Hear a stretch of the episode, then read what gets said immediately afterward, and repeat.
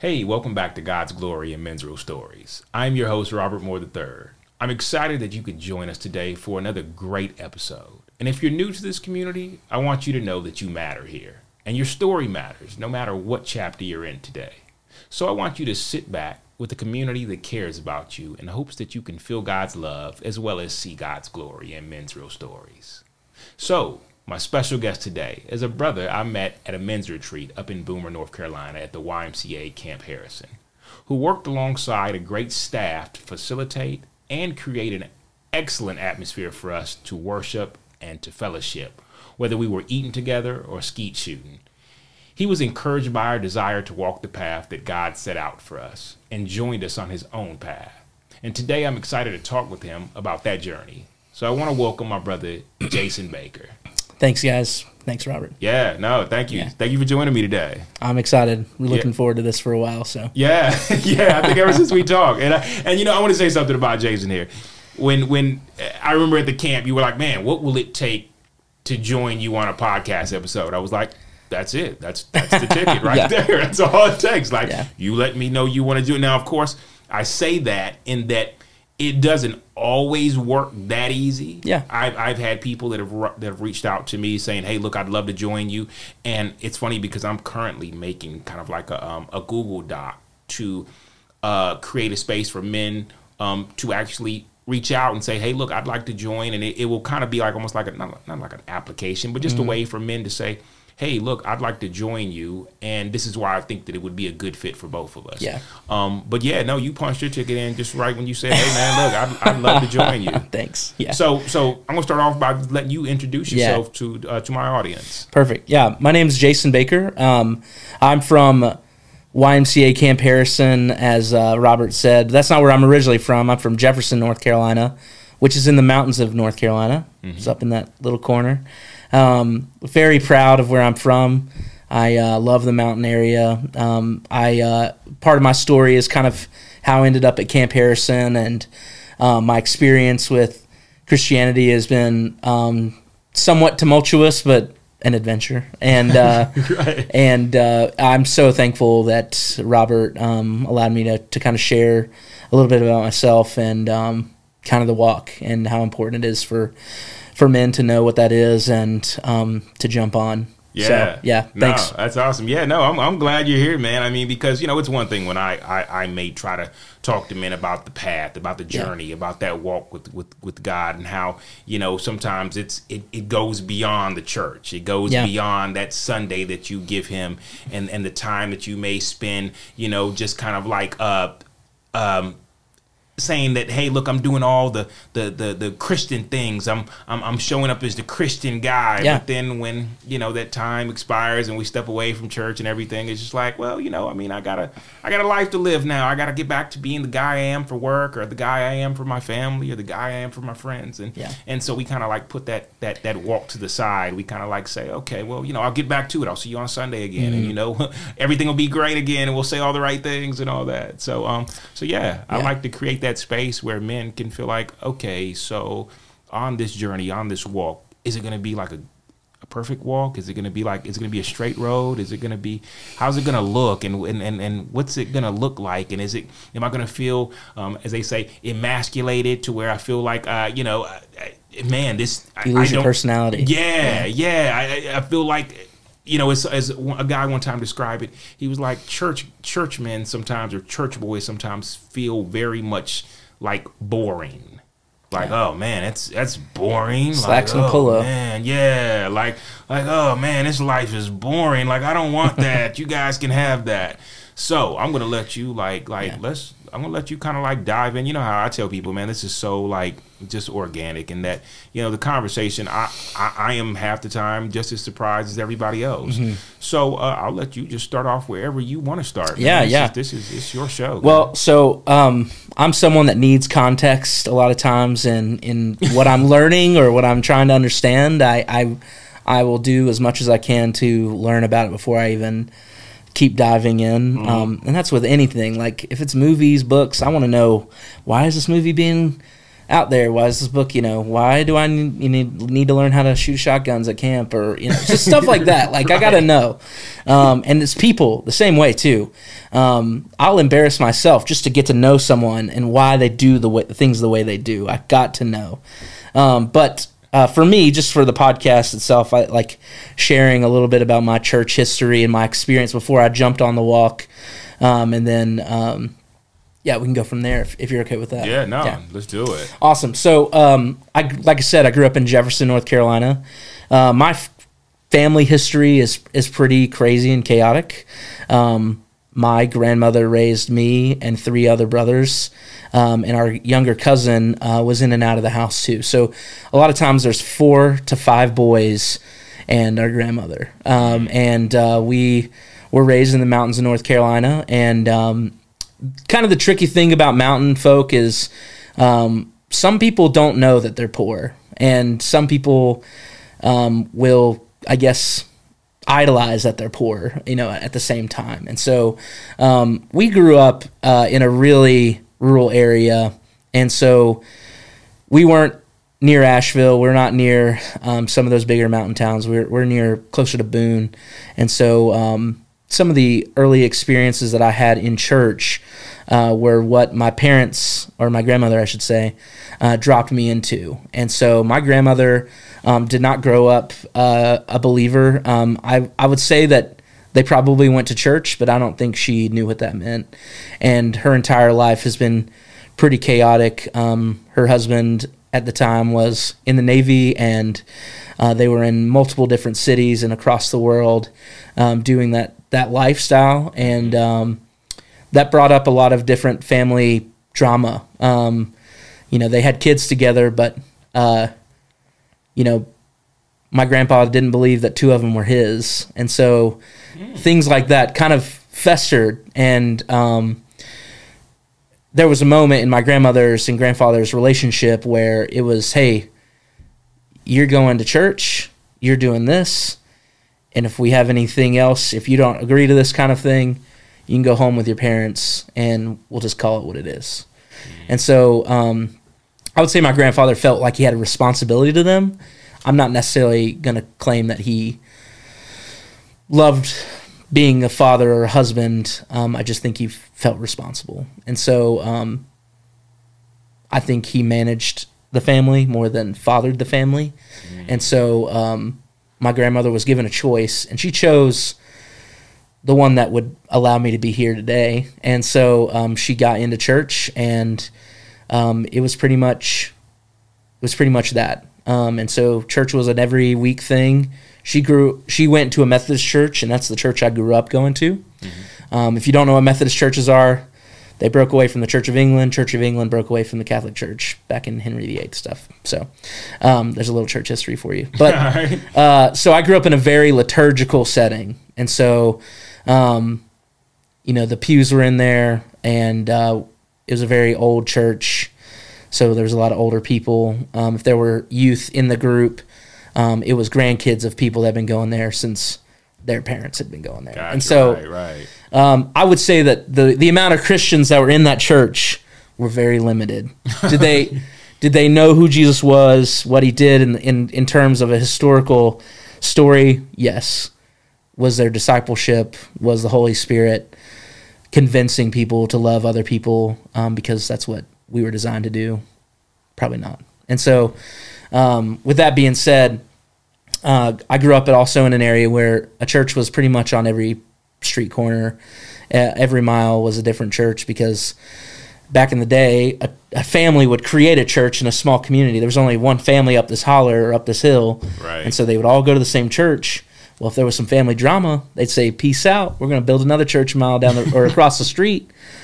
Call it a different name, but it's the same fundamental Baptist kind of philosophy and tradition." And so, um, I had a lot of friends growing up that were in that scene too. And so, my first experience with what I would say New Age church is, or or um, what the culture is right now in church, uh, was in high school, and we would go to these conferences or we'd go to stuff um, where a bunch of youth would be a rally or something like that and it'd be like tim tebow speaking and then you know, a bunch of cool bands that would have you know Christian songs or Toby Mac, you know, Winterfest, Winter Jam, all that stuff. That was my first right. experience with with like I would say American church culture.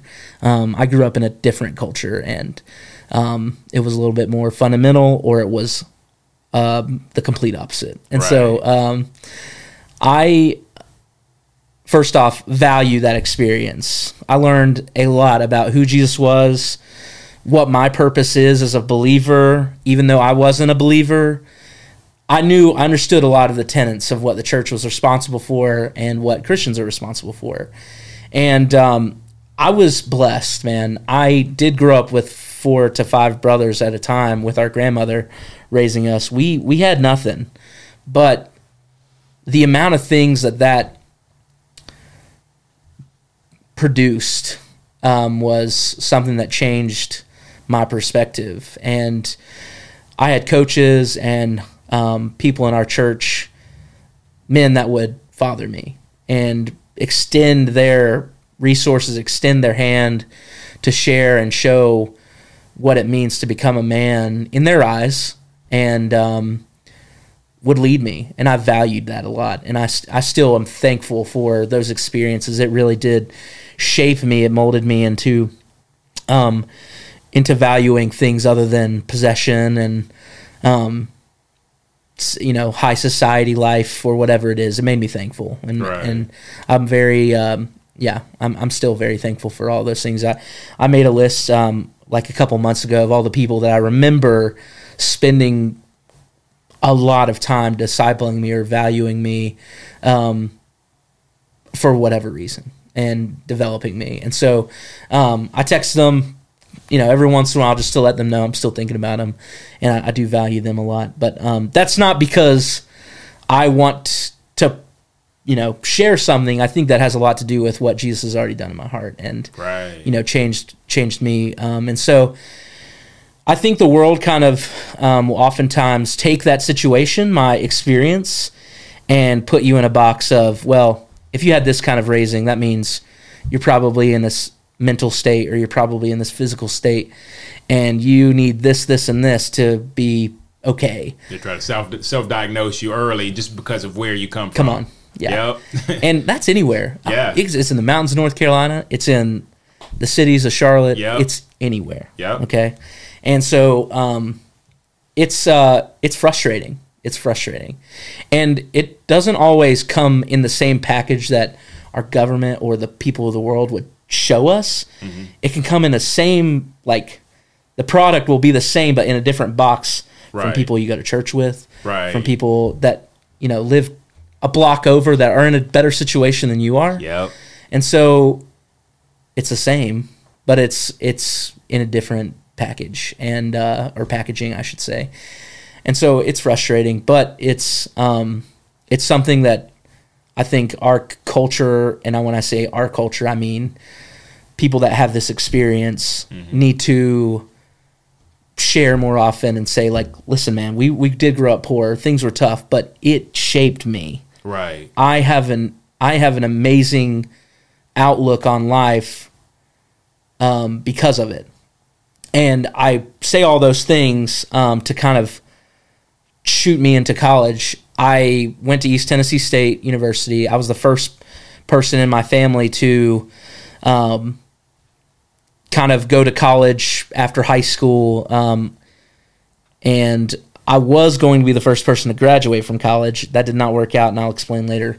Um, but uh, it was an exciting period.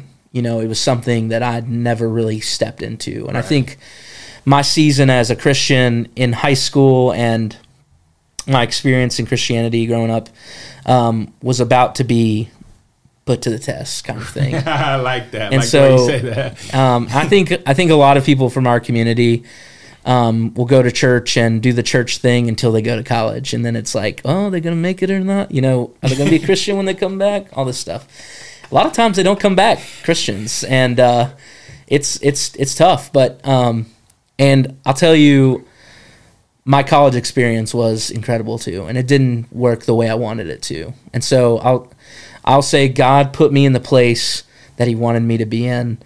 There was a new season that God put me in, and I didn't want it or I didn't expect it, but I was in it. And so, um, after graduating high school, going to East Tennessee State, which was not my number one choice, that was not on my radar until April of that that year, Right. which is late for college decisions. If you didn't know, if you did not know, it's late. I, was- I was right there with you. Um, I had plans.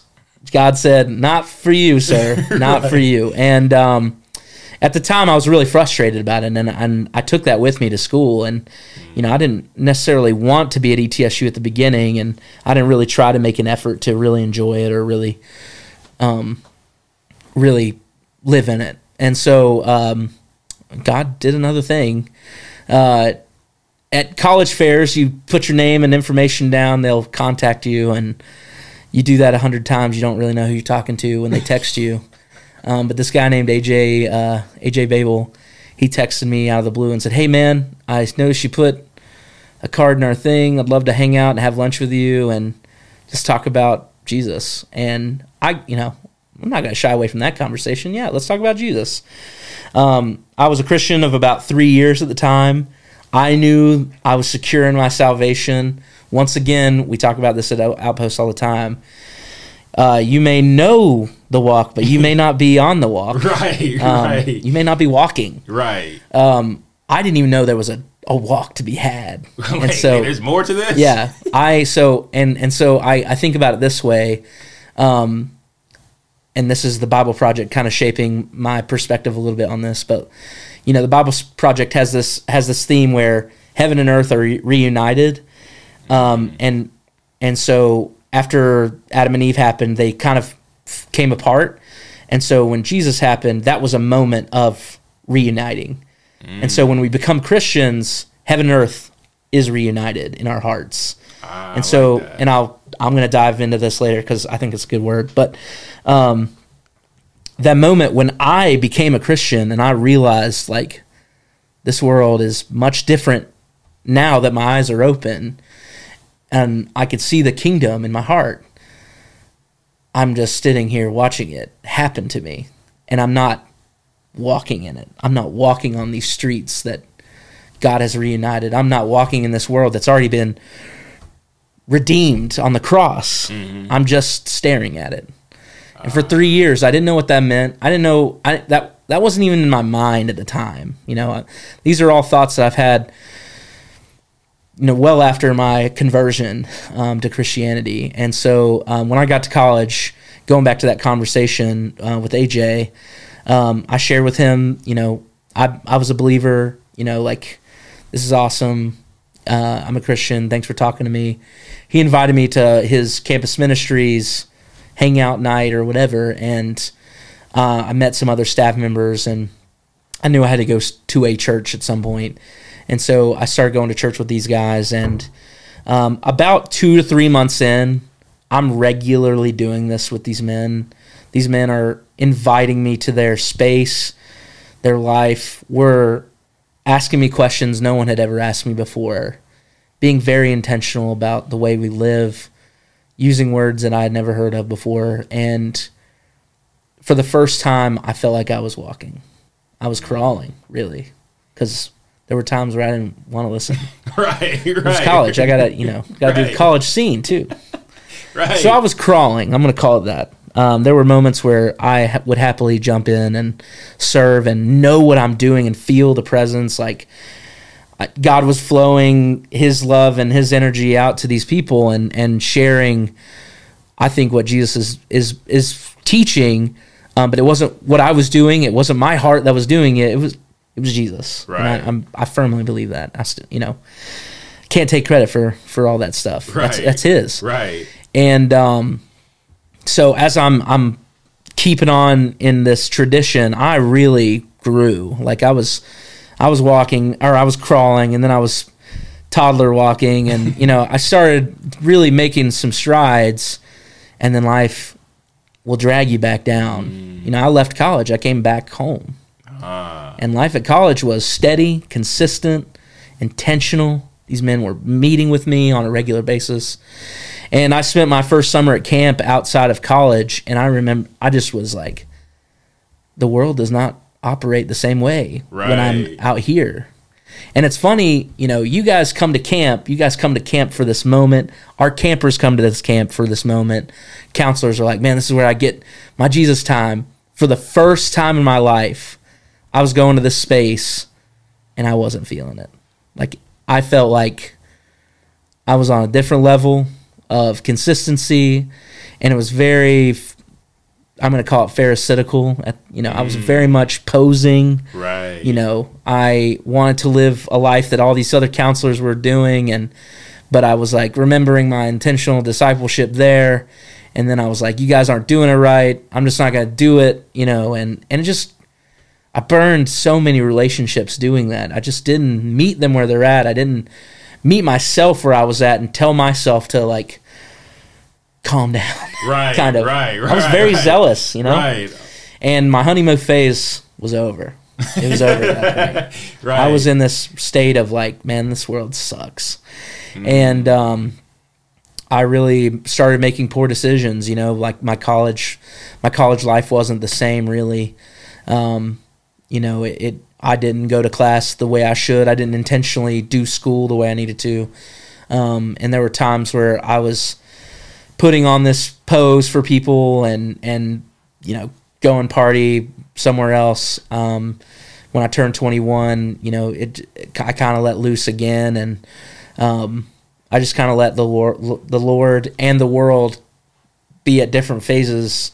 In my, I was being, I was being a poser, Right. and living one way, one, one Absolutely. time. Yeah, and doing it. Yeah. yeah, and so in uh, 2017, so this is my sophomore year of college. This is right after I, um, yeah, I think I turned 21 that year. Um, there was a moment like I felt like I need to start taking this a little bit more seriously and taking my walk more seriously. Um, but it was really faint, a faint moment. And so um, what happened was at the time my girlfriend broke up with me. All this stuff happened at one time, and I'm like, man, this sucks. I'm at my low as a Christian. You know, this is worse than growing up and not having electricity or water or anything like that crap. I was pissed and I was mad at God. I was mad at myself for not being the the man I should be and, you know, really not caring for myself, stuff like that and um some of the first moments of growth again were saying that stuff, saying how I felt and saying Right. how you know much crap I needed to work on or much, you know, whatever it was, how much I felt like needed to be redeemed at the moment. Um, saying that stuff to other men really shaped the next years to now kind of moment for me. And um, I remember just meeting with a guy that um, was discipling me at the time, and um, you know, in my headspace, that was designated for Tuesday mornings or you know Wednesday nights or whatever. It wasn't an all the time thing. Became an all the time thing, and I'm back to this consistency again.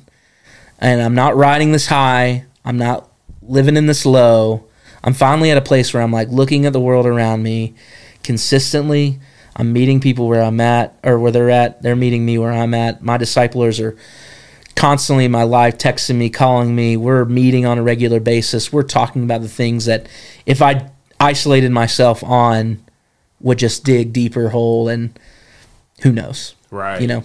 Right. And I think that's that moment of that moment of vulnerability, that moment of of actually taking the time to talk to a discipler, someone who values your faith, values you, and sharing those things, and they give you hope and and give you grace and give you, you know, those footholds to really start walking again. right. If you don't take advantage of that, your life could go into this deep chasm of whatever. Right. So now, so now, for for uh, people in my audience who don't know what Yeah. a discipler is or what a disciple is or, or Yes. understand that, can you break that down? Yeah, absolutely, yeah. I know there may be some people that are like, okay, Well- wait a minute, how do I get one of those? What is that? Yeah, yes, fair enough. Yeah, fair enough. Um, personally, this is some of it's personal, some of it's right. I think um, biblically based. Um, some of it's some of it is personal, but um, first off, as a man or as a female, I would prefer you to seek out an older or a slightly older version of yourself. You know, Okay. finding that person, and and when I'm and when I say this, I would never ask a female to to lead me. Um, I don't know what females have to go through on a daily basis, um, and a male shouldn't. Well, vice versa. Yeah, she I mean, she don't know what you what I shouldn't like lead a female. man. like they're going to be going through some things that is going to be hard for themselves, you know, and, and I can't lead them in that. I don't I don't know what they're going to experience on a on a really fiber level, and Right. um, women do, you know, and and men know what men need to to know, right. which is so why what which is why uprising is so impactful at times. Uh, well, not at times.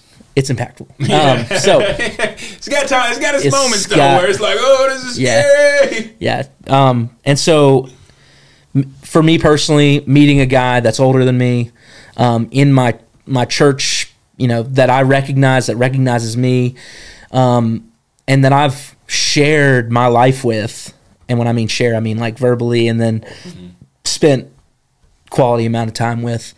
Um, and uh, that person is is not responsible for your actions, but is responsible for sharing the truth, being there at a moment's notice, kind of thing. You're ride or die guy. And um, the reason I say older is because they've lived life longer than you, and if they're emotionally and physically more mature than you, it's something to strive after too. You know, um, so at time at, at different times in my life, they've been really old guys, you know, younger family guys, or in the in between. And um, I think there's something of value in a church where that's your population. There, it's really hard to live or strive or be discipled in a church where it's just young guys. It's really hard Or just women. or just women, or just old people, or Right. just family people, um, because so many people have so many amazing gifts to bring to this union um, a little bit, and I think the church body benefits from a diverse community, Right. and so um, yeah. And uh, when I was in college, I was going to this church called um, Redeemer Community Church. Um, and they had this 11 o'clock service specifically for college students. and I remember going there the first couple months, really, my first couple experiences was, was that moment because, you know, everybody doesn't want to get up early in the morning to go to church. oh, I got it. I understood. But the families weren't going at 11. The mm. families were going at 9. And I mean, not just families, but like that's where the people that lived in Johnson City, that was their community. Like that's where they met. And so my mind was like, I want to be with those people because they, they want to see the city. They want to see the community. They want to see the city grow spiritually.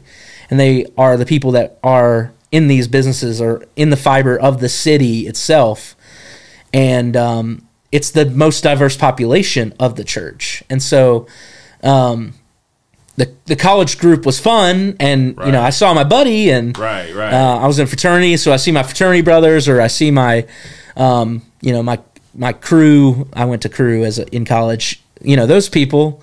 I'd wave, and it, it we do our church thing and leave and go eat afterwards. right.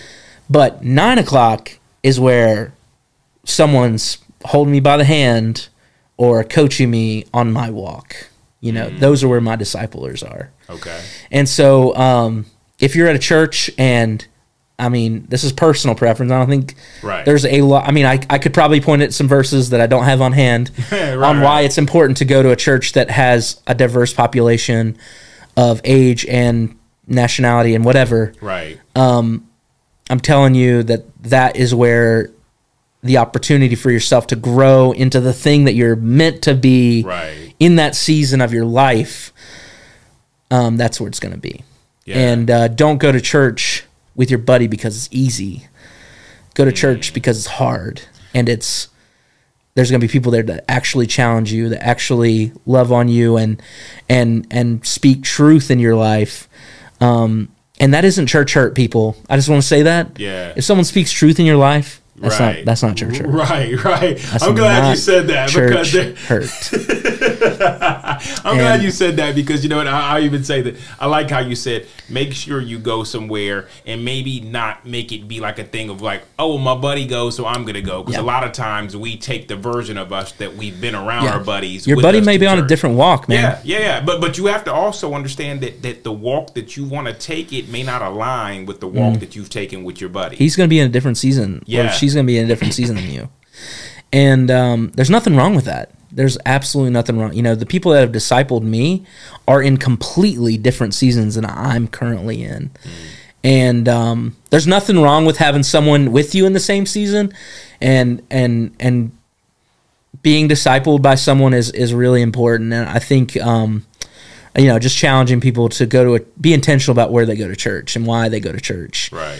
and who they're interacting with at the church and what's the you know the purposes of the church and um, you know I could I could say worry about the theology or worry about you know some of that stuff but I'm I would like to say I'm in a church right now the season of life that I'm in where you know we don't meet the same way as the way I grew up like I I go to a very kind of charismatic church and I'm hearing terminology that I did not hear growing up. We don't have a real structure to our service, and um, it's hard for me.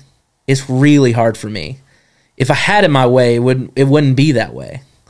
But I don't think that's the it doesn't. I don't think that's the season, and I'm allowed to per, make preferences in Right.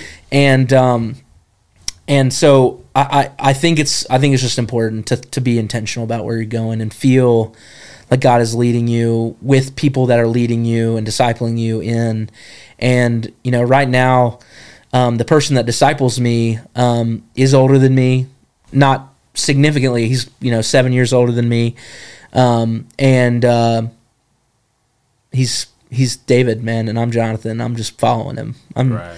everything he does, I want to do even if it I could do even if it's hard i mean it's significantly harder. And you've met that guy. His name's cole. He wears he's got the red mustache. He Ah, works in the kitchen. Yeah yeah, yeah, Um, yeah. yeah and so cole's robin hood. I'm little john. I am i'm at his side. He's my guy. Um, and he's um, he's taught me some things over the past three years that um, have helped me walk harder and will will continue to help my walk down the road. And I'll say this: my disciplers have changed every season. Like like I said, every season of my life. Sometimes there's one or more than one discipler, and I think God will lead that person in your life, and it'll be very clear. And um, I'm not saying that's the case every time. Sometimes it's not clear until you guys talk and and have that relationship built and stuff like that. But a lot of times it's been clear for me, and so um, I remember the first time I, I got with Cole. I knew who he was from previous seasons of my life, but I didn't know who he was and where, where his you know where his faith came from or how developed it was or anything like that. But once I found out, I it was like you're my disciple, man. You're you're discipling me, just so you know. So what was it? I, I I'm just curious. Yeah. And you don't have to give me specifics, Yeah. but like, was there a moment where, as you guys were talking and you were getting to know him, Mm. there was something that resonated that was like, dude, you're Well- like you're like five years ahead of me. Yeah. And you you're clearly walking in the same path that I was already walking. That I need to know what it what it was that changed, Right. and adjusted you. Well, we, we had similar church history. Like, he grew up in a very liturgical setting, too. He grew up in a Presbyterian church, which isn't very distant from a Methodist experience. But that wasn't what's that. That's not what sold me. Um, he lives his life very much like um, John the Baptist lives his life. He's a man of the land. He's from the same area as I'm from. Um, is not scared to jump in the lake at you know freezing temperatures and he's a man's man kind of that's that's also not what sold me but those are the pieces of him that were like that's really cool you know to to to know someone or want to follow someone that has those characteristics what sold me was one his aptitude on the gospel and how important it was to live that out ev- all in all moments of your life. He was walking the walk, like in and you know when a man is walking the walk, you know Right. you can tell the difference. Tell by the conversation. You Absolutely. Mm-hmm. can tell by the way he moves. You can tell by his fruit. You can yeah. yeah. and and and this is crazy. There's people in the world that walk with gait and you know their loins are girded and they're ready to go, but they're fighting a fight they'll inevitably lose, and so there's a lack of confidence even when they talk sometimes, or there's a lack of of um, just strength in the mind. There's a lack of physical strength even sometimes where you know you know they're about to crumble and it may it may be like they lose their job they'll just crumble. Mm-hmm, mm-hmm. They're men of god or, or women of god that are very developed in their faith and walk with a certain gait or have their loins girded mm-hmm. Those men and women can't be touched in my opinion. There is nothing on this world that can really shake them. Hmm. And even if they and this is this is what i love about cole is cole doesn't worry about where his bed is doesn't worry about where his car is doesn't worry about where he's going to get his next meal. And i think that is just so faithful you know because he knows god will provide hmm. And he has a car he has a bed he has multiple beds in different Right. you know his parents house. He's got a bed at camp and um, he's got people around the country that would happily let him stay at their house. But it's because of who cole is. Cole- cole's got the cole has that fire that that real desire to be discipled and and to disciple people because he knows that is what changes the world and changes the perspective of Christians to stop thinking about the mundane, the cup life, whatever it is, Right. and start really thinking about this new redeemed world around them. And they're walking on a path where, Robert, it's not, you know, we're not sitting at, we're sitting at this physical table, but the reality of the world is a completely different paradox Right. we're sitting at this we're sitting we're having a meal together spiritual food is happening right now Right. and we're drinking actual water but our souls are being quenched you know Right. we're we're talking about the truth and um, it's absolutely nothing that we could do there's nothing you robert me jason cole any of us have ever done to live that life or be in this redeemed world it's what jesus did on the cross Right. 2000 years ago and what he promised thousands of years before that and so you know if, if you have that mindset if you if you truly do live in that mindset nothing could shake you man and and it may the world might hit you so hard but it's it's you'll have a faith like job you know it still won't shake you I love that. I love that. And, And, and uh, that's so true. I, I, I've I've met a lot of Christian men, um, who have been hit very hard in life, have lost wives, children, lost their job, their you know their house or whatever, um, and the strongest men, um, respond with faith, you know, with faithfulness to Jesus but you know after what? those though? things. I will say though, there are times where I feel like we're all tested. And I think that when we we do come against certain storms that we haven't seen Mm. previously in our life, it does it, it it creates a space where we we either go to our faith or we just fall we just we just crumble under under the pressure of everything Mm. Yeah. and sometimes it could be little things that have been building up over time that we didn't really care too much for Yeah. and we didn't really spend much time with but it's in those moments where we sit there and we realize wait a minute this was like the one pebble that just caused Mm-hmm. everything to fall apart and and as much as you know there, there, there's some men that that may have had the faith to get through it all. That may have had the faith to say you know what god's gonna provide. God's gonna see me through this. Mm-hmm. but there are times where i feel like we're tested to where it's like god i didn't expect this stuff Yeah. like like where, where are you at in this? And it, and it creates that angry space that you were talking about where you're just angry at god. Like okay god what what happened? Like why why would you send this like i have been faithful to you what is going on Yeah. and and we don't maybe look at it from a standpoint of like what are you trying to show me in this storm mm. that's going to build up my faith to to to take me into a season that you are preparing me for Yeah.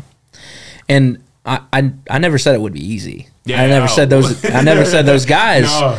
were in that place because it was easy. Right. Um. You know, and and you're right. The pebble can knock down the whole foundation. Mm-hmm. Uh, I think that's. I don't want to take away from the experiences other people have had. I don't. I don't want to shy away from and and.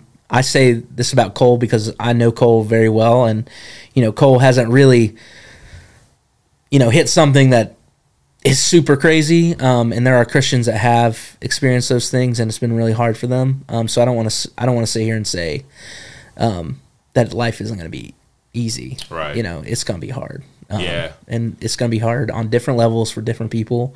Um, it may be hard for me um, to be faithful to Christ if you know I lose my job and I can't work at camp or whatever it may be. Um, that that'll be hard for me, but that might be easy for somebody else. And what may be hard for them is like losing their cousin or losing their grandparents or whatever it is. Um, so I can't I can't say the experience is is hard or not hard. It is. It's Right. very much hard. Um, I just uh, you know when I say that all those men that I have that I know that walk with this certain gait or whatever, um, it's because they s- were faithful even when it was hard, Right. and they did the things that we, you know, that you encourage men to do, um, and that I think Jesus encourages men to do, um, and talk about the the hard stuff and Right. and have a circle where where there's encouragement, there's grace, and there is actual truth in their circle, and um, you know that they live life in a different way, and and I think that's that's that's the walk in itself. You know, I don't know what you think of when you think of this this wa- actual walk, but I don't think of walking down the sidewalk where you see all the you know these buildings or you know I think of a a completely city a different city that I that I haven't even thought about. You know, it's it is a true um matrix moment. Like you're it's it's not the same. Right. You're not these Yeah. buildings become just digital things in your mind or whatever. You're you start seeing things that, you know, you, you start seeing people differently. You start Right. seeing physical things differently. Yeah. You know, when the church uh, in Italy that caught on fire the Oh yeah. the Notre Dame church. Yeah. Yeah. Yeah. You know, I saw a lot of people really upset about it. You know, and it, buildings are beautiful. Churches are beautiful churches. Whatever. Right. It was a beautiful building, but Yeah. like, it was. It's just a building. You yeah, know, the, right. It's not like God lived there. Yeah. he, he he was homeless now. Yeah, it was not- more of like you, you guys are the community. It's just that- a building. Right. Yeah, and and the the reason I, I'm encouraged um, to not think that to not think of that kind of stuff is that there are churches in China right now that meet in a basement, that meet in a bathroom, Mm. and their faith is much stronger Yes. than the people that go to those churches. Yes. you know, and uh, they face death every day Yeah. you know um I, I and the people in south america that have it doesn't matter the denomination catholic or protestant whatever it may be have faced death several times and are one of our leading believing groups and um, i'll listen to the voice of any person that lives in that kind of community that kind of like atmosphere um, over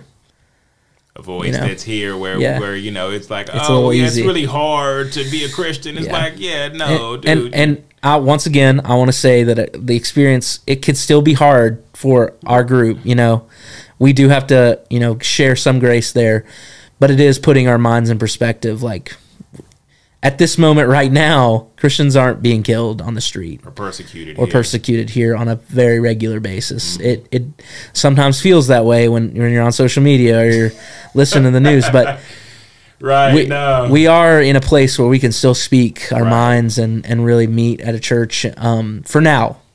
I say that for now.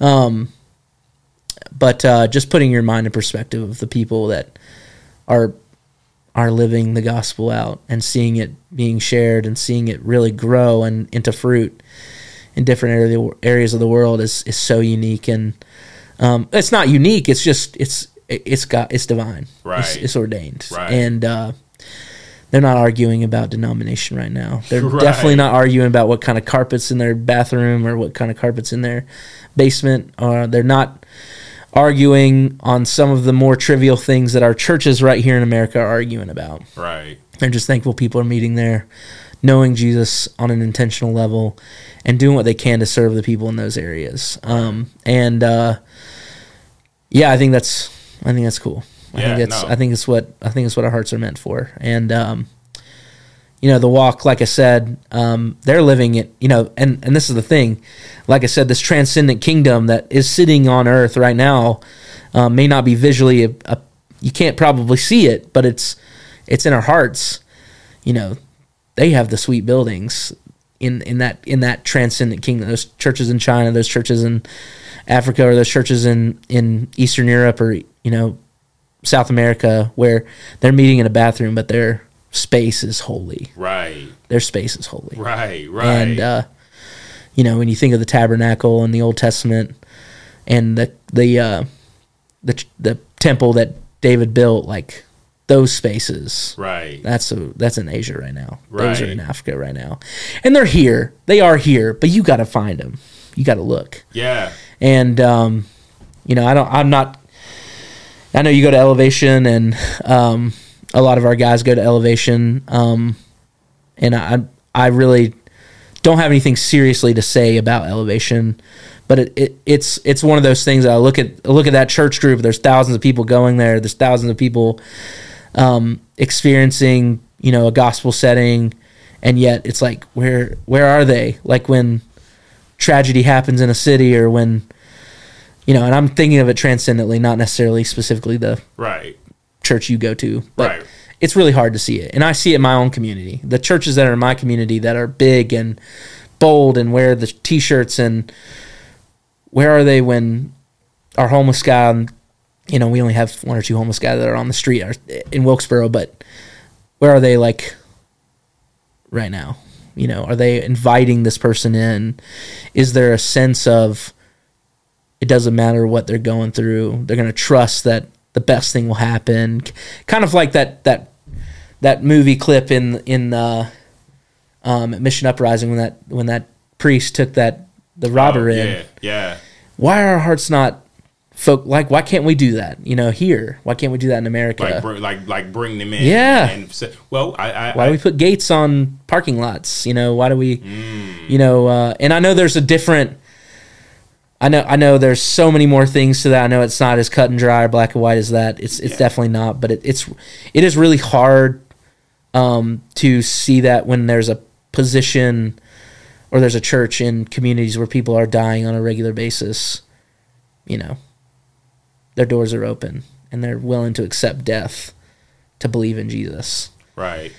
and I guess like, are we willing to have issues um, or have trouble managing our communities, even if it means like there's hard conversations or you know, is our church constantly meeting at the street corner to be with these people that are constantly at the street corner, meeting in areas where there is a lot of drug activity and, and just praying there, being there to, to be with people that are, you know, stuck in messed up world or whatever. Well, the thing is, I think a lot of times, and I, and I realized this through a, through another church organization that a lot of times that stuff is happening. It's just it's not. It's like imagine how real it is when when you see it on on on a on a video every time Yeah. they're doing it, or you see them showing up and they're bringing news cameras. Like how how real is it then? Mm-hmm. And and the, and the thing is, is a lot of times we want to clean up the streets and like give them somewhere Yeah. to, to stay, but but that's where most of the homeless shelters were built out of. Yeah.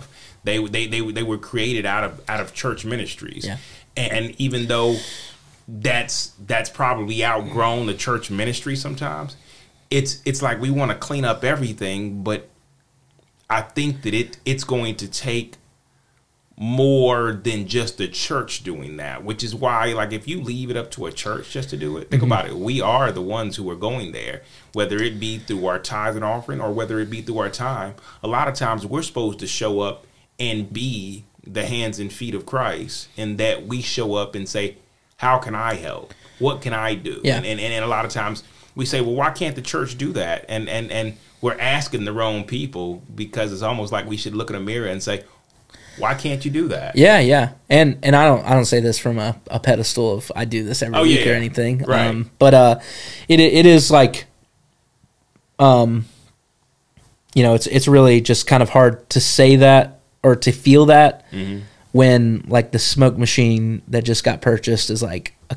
you know, ten thousand dollars or whatever. I don't know how much smoke machines are, but you know, the smoke machine in my church is huge, and I'm like, is that really necessary? Like, can we, you know, use that resource somewhere else? I don't know. Um, can we use it to beef up our pantry, or you know, to to give to pay someone to do those, you know, those hard conversations? I don't know. Um, I know that's really trivial and, and more complex than I guess when I'm explaining it to, but that that's some of the things I have struggled with and um, or I have I, I have trouble understanding with with really big churches and Do you feel like that changes your relationship with God though? Your your your your and and, and I, I I get that a lot of times we look at it from a standpoint of it may change the relationship we have with certain churches, but do you feel like that changes the way you approach God and what God has Yeah. or is trying to do through you? Um yes and no. I'm going to speak out both sides of my mouth right now, but uh, it it does because um, it's like, okay, God, are you going to fix this? Are you going to redeem it, or you know, or not? And you're like, when's that timetable going to happen? I'm I'm speeding. I'm trying to speed up God's timing, or I'm trying to figure out what God's timing is. Stuff like that. I'm worrying about things that I have absolutely no control over whatsoever. Um, and then no, because uh, because I mean, I obviously wouldn't be going to this church if I didn't feel like God was like, here, this is where you're going to be right now. You know, it and it, it's like there'll be moments where I'm like, I don't want to go to church or I don't want to go to the small group because all I'm going to be doing is getting frustrated about how the terminology or what we're you know what we're actually saying is more important than this or you know s- some other stuff like that and how we're actually loving each other outside of these meetings. Oh my gosh i'm so sorry. No, you good. i just knocked the mic camera or you know meeting outside of these meetings like are, are they approaching people the way they keep talking to me you know outside of this small group space or outside of this church meeting? Because I mean, it's it's just a it's just really hard. But but you know what? It's funny. I, I tell people, and, and, and this is this is this is whether you're in the church or out of the church. There are so many factors of life that we can't control, and a lot of times we look to certain organizations, different churches, different people to do something because they have the resources, mm-hmm. and we're the ones with the huge agitation to it. Yeah.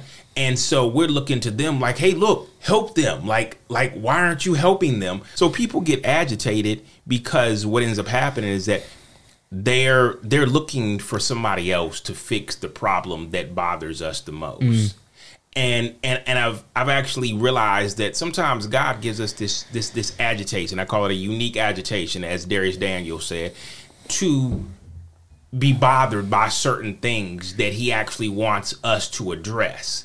But we say to ourselves, yeah, but I don't have the resources. I don't have what it takes to do that. They do. Like, why why should I address it? Mm. Why should I deal with that? Why should I be called into that area? Like that's I, I don't have what it takes to do it. But a lot of times we tell ourselves that, not realizing that he's given us everything we need. And then it's in stepping out in faith that he continues to provide for us exactly what what what else we need, whether it be the resources, whether it be the finances, to actually help people in an area that it bothers me like like and it's almost like a timetable of you waiting for somebody else to make that decision but you're like he's like no the timetable is on you like right now this is something that is bothering you to the point where it's like wow so what's what, what's what are you waiting on like i've given you everything you need to do this Well- i've i've given it to you and this this is also another struggle I have too is is um it does make sense that God will provide even when it feels like you're getting ready to go jump into this thing or you feel like you, you know this is your purpose or whatever.